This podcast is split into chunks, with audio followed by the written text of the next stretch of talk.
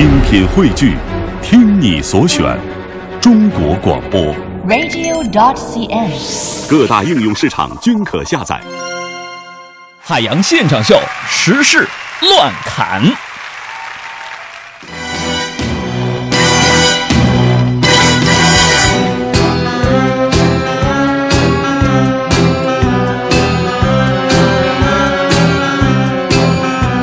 大家好，我是海洋。你好，我是小爱。今天节目开始之前，我们说过了，今儿是腊八节。那随着这一天的到来呢，年味儿也是越来越浓了。呃，整个旧历年年俗随之也拉开了帷幕。嗯那几乎啊，这个腊八节所有的习俗呢，都是围绕着喝腊八粥而进行的。今天我们要跟大家说说这个腊八这天，你喝腊八粥了吗？是甜味儿的呢，还是咸味儿的呢？我想问一下这个小爱和收音机前听众朋友，你们觉得腊八粥和八宝粥是一回事儿吗？我觉得哎应该不是吧？应该不是，因为腊八它有特定的意义在里面吧？我告诉你啊，嗯，我也被自己问懵了。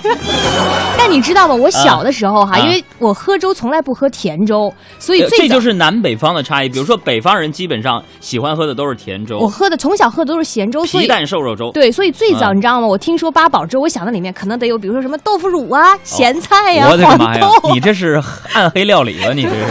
不是啊，你不觉得就是特别是早饭的时候，你一碗这个白粥配上各种各样的咸菜，很好吃的。所以我一直以为八宝粥就是配了八种不同的咸菜在粥里。这真的，是那个不同的区域人的饮食文化不一样的。今天我们就做一个调查，朋友们啊，说到这儿了，嗯，就是现在听我们节目的朋友，你们喝粥是习惯于喝咸的，还还是喝甜？的我真是没法接受，就像是那个你们南方喝那个豆浆要喝咸豆浆一样。豆腐脑要喝甜的，我的个妈呀，这得什么东西啊？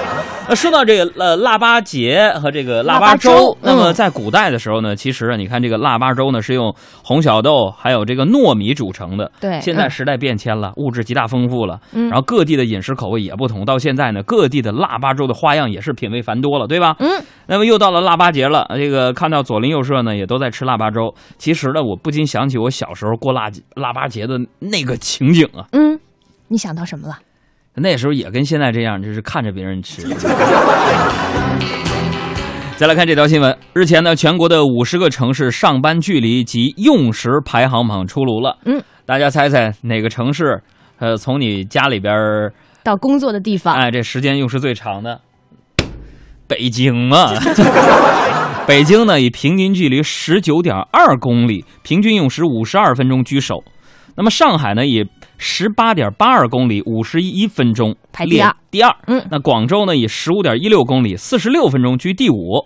呃，排五十的汕头呢，平均距离不到北京的三分之一。嗯，哎，所以我不知道大家平时这个上班哈用的时间是多长，你知道吗？我之前还看过一个数据，说你知道嗯最对于一个人来说最舒适的这个上班的用时不能嗯超过多久，你知道吗？多久？四十五分钟。说如果你路上用时超过四十五分钟，很可能家庭会不和谐。会很很可能造成就是嗯不管是家庭、工作你的状态都会有所影响。所以朋友们，你知道吗？嗯我算了一下，从我住的地儿到这儿应该是十六公里左右。嗯，但是朋友，你们猜一猜，小爱从他早上起床到到单位需要多长时间吗？我们有奖竞猜，猜的最近的那位朋友，我们送出一份礼物啊！你看啊，现在这个上班的距离和时长的排行榜出炉了，嗯我在觉得啊可能不久的将来啊，嗯，北京将继续占据平均距离、平均用时、平均费用的榜首。为什么？地铁涨价了。大家说说广西南宁啊，嗯最近呢，广西南宁市东宝路上呢出现了一段最窄人行道，它有多窄哈、这个宽度目测大概就是二十厘米左右。嗯，也就是说，你过往行人你不踮着脚根本没法儿，就是而且还得是瘦子才能踮着脚这么走过去，嗯于是导致这个过往行人只能够行走在机动车道上边儿。哎，我觉得人家修这条路是有用意的，什么意思？明白没有？你要体会修路者的本意啊，嗯，人家也许啊是为了培养大家呀、养养成优美走路的一个习惯啊。呃，这条路的修建者老老范他们还给了一个具体的操作流程。基功就是基本功，说白了就是摸可行走的基本步伐。从仿生学这个角度讲呢，就是猫步。猫步啊，是猫在走直线。哎，有朋友就说了，拉倒吧，二十厘米咋走啊？像我这样是腰围二尺七的，不得卡那儿啊？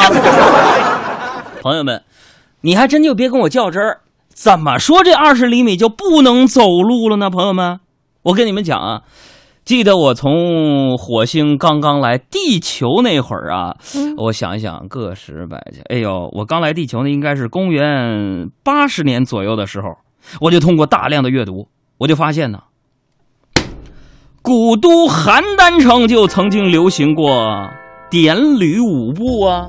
老师那叫点血，呃，差不多吧。当时我们这个通写啊，这《汉书》里边就说了啊，喜为小履无根者也，点呢为轻蹑者也。哎，这个点血呢，就是穿着无跟小鞋而轻轻踮起脚尖啊，呃，而这个用脚尖舞蹈的动作啊，犹如现代从西洋传入的芭蕾的舞蹈。那赵国的这个舞蹈的出现呢，要比欧洲的芭蕾中足尖舞的形成早了近两千多年呢。啊，在这个点写舞蹈动作盛行的同时呢，当年呢，我去过那个赵国呀，嗯，他们还流行一种姿势优美的舞步，这行走起来呢，轻松自如而又婀娜多姿啊。许多地方的人呢，都想来赵国城邯郸来学习这种舞步。这个相传啊，这个寿陵的少年邯郸学步学的就是这种优美的舞步，有时候喝大了也能走成。跳一段就醉的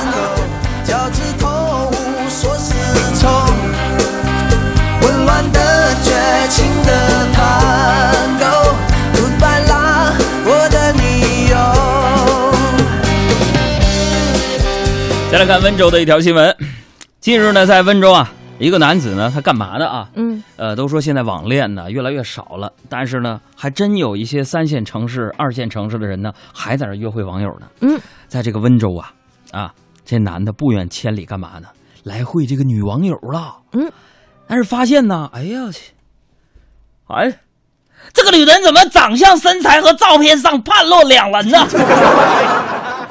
只见呢，这女子照片儿和这人你根本就对不上号啊。嗯，这女子就在这辩解说：“哦，我的照片中我只是化了妆，用了美颜的相机。”啊，当时这男的啪一下火就上来了。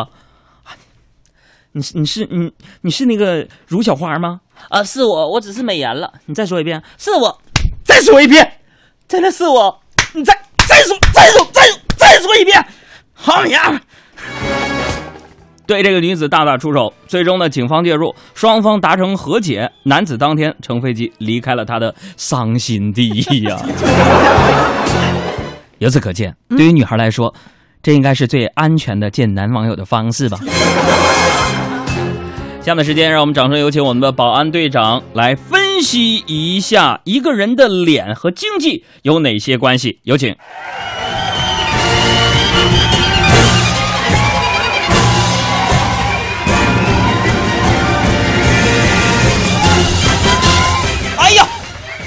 保安队长宋大风上台两鞠躬。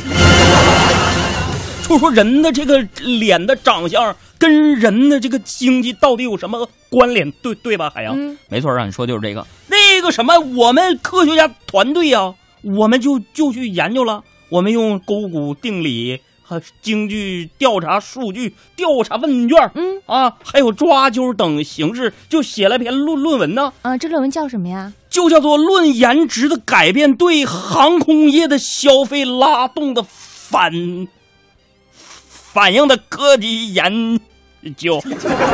那有没有什么有有？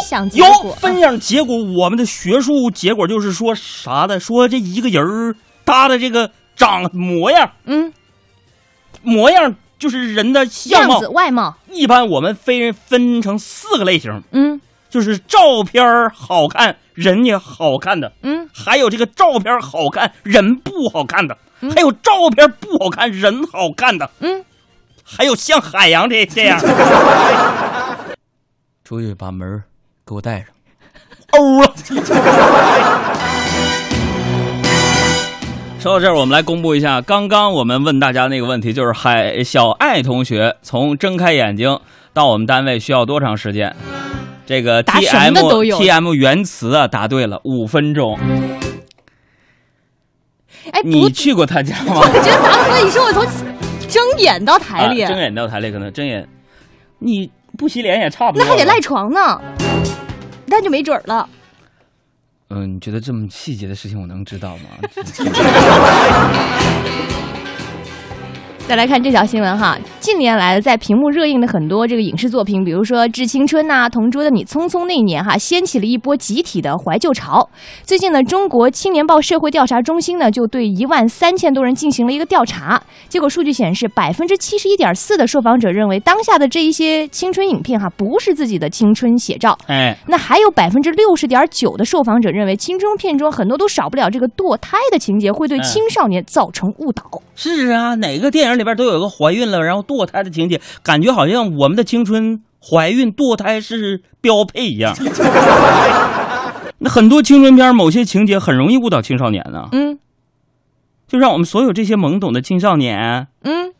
都误以为好像上学就一定能谈到恋爱一样，在哪里？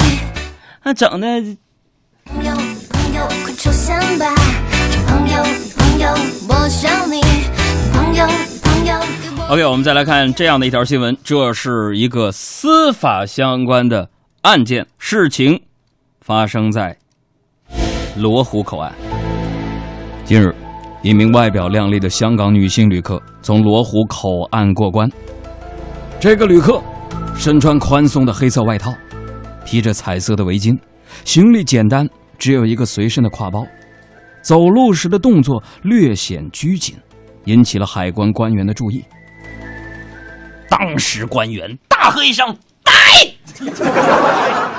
给我站那儿，别跑了！”就把此女子给拦住了。经过检查发现，这个女子的腰间绑着一个黑色的腰封，解下腰封，发现在当事人的腰部和腹部。竟整整齐齐地捆绑着用透明塑料薄膜包裹的 iPhone 六手机，经清点，一共是二十余部。目前呢，这个案件已经移交海关缉私部门做进一步的处理了。朋友们，听过了这个案件，在这个案件当中，问题就来了：什么问题？小爱赖床要多长时间？啊，没有，问题就来了，嗯也告诉我们一个道理。嗯，什么道理？这一个人呢，转变思路就能把你的劣势变为优势。此话怎讲？羡慕那些腰粗的人，像我这样的小腰，也就能保十台。周长不够。有人买 iPhone 六，有人呢比较情迷于小米手机。那么问题来了，嗯，小爱洗脸要多长时间？你这个笑声来的太太早了，有点跑底，知道不？下回注意啊！小米手机，这小米手机公司呢，最近就推出了什么呢？小米 Note 手机，嗯这手机支持双卡双待，同时呢还支持 iPhone 用户不用剪卡就可以直接使用。呃，请小米的陈彤先生把广告费支付一下，我们口播一次是四千五啊。哎呀，这个不用剪卡就直接可以用小米了，是吧？嗯，我觉得这是一个非常贴心的功能啊。怎么说呢？因为你看，你从用这个 iPhone 改成用小米，嗯，那说明你可能是破产了，买不起剪卡器了。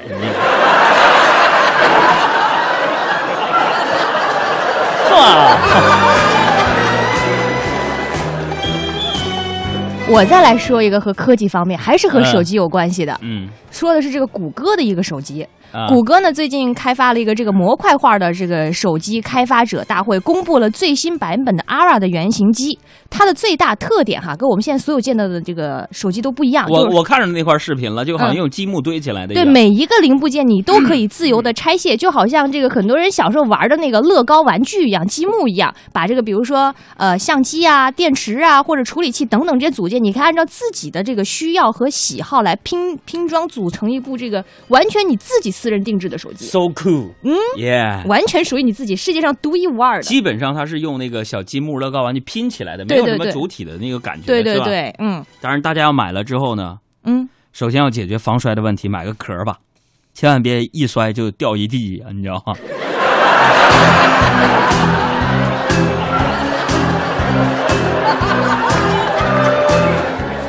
再来看看啊，有很多人会抱怨说我们生活当中有很多的税收，嗯但其实呢，这幸福就是一个比较级啊。嗯，我们就想说说韩国邻国思密达国。近日呢，韩国政府推出了税改的方案啊，旨在有效解决韩国低生育率和老龄化的问题。嗯，说什么呢？说天贝里그럼산타한개방안들어검한배를씹어한배그리고산네。我翻译一下一啊，嗯， 大家都见怪不怪了，对我们的套路。说改革方案中，就是改革方案当中，嗯，在引人注目的内容就是，就是最引人的注目的内容就是，嗯，单身税，单身税是吧？说这个新税制下呢，说年薪三千万韩元的未婚劳动者，嗯，要比去年多交个十百千万十十万十七万三千二百五十块钱。有朋友就问了，人民币多少钱？一千呢，你知道吗？要多交一千块钱税。哎，也就是说，如果说你是年薪三千万，你没结婚，嗯但你干活的，但对不起，你得多交税。为啥？我们希望多生点孩子，降低一下我们的老龄化程度。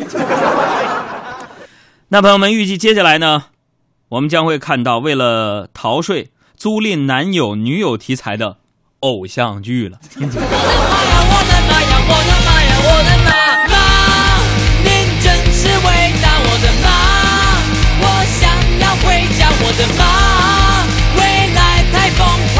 更多海洋现场秀的重播内容，希望大家下载中国广播客户端来收听绿色无广告版。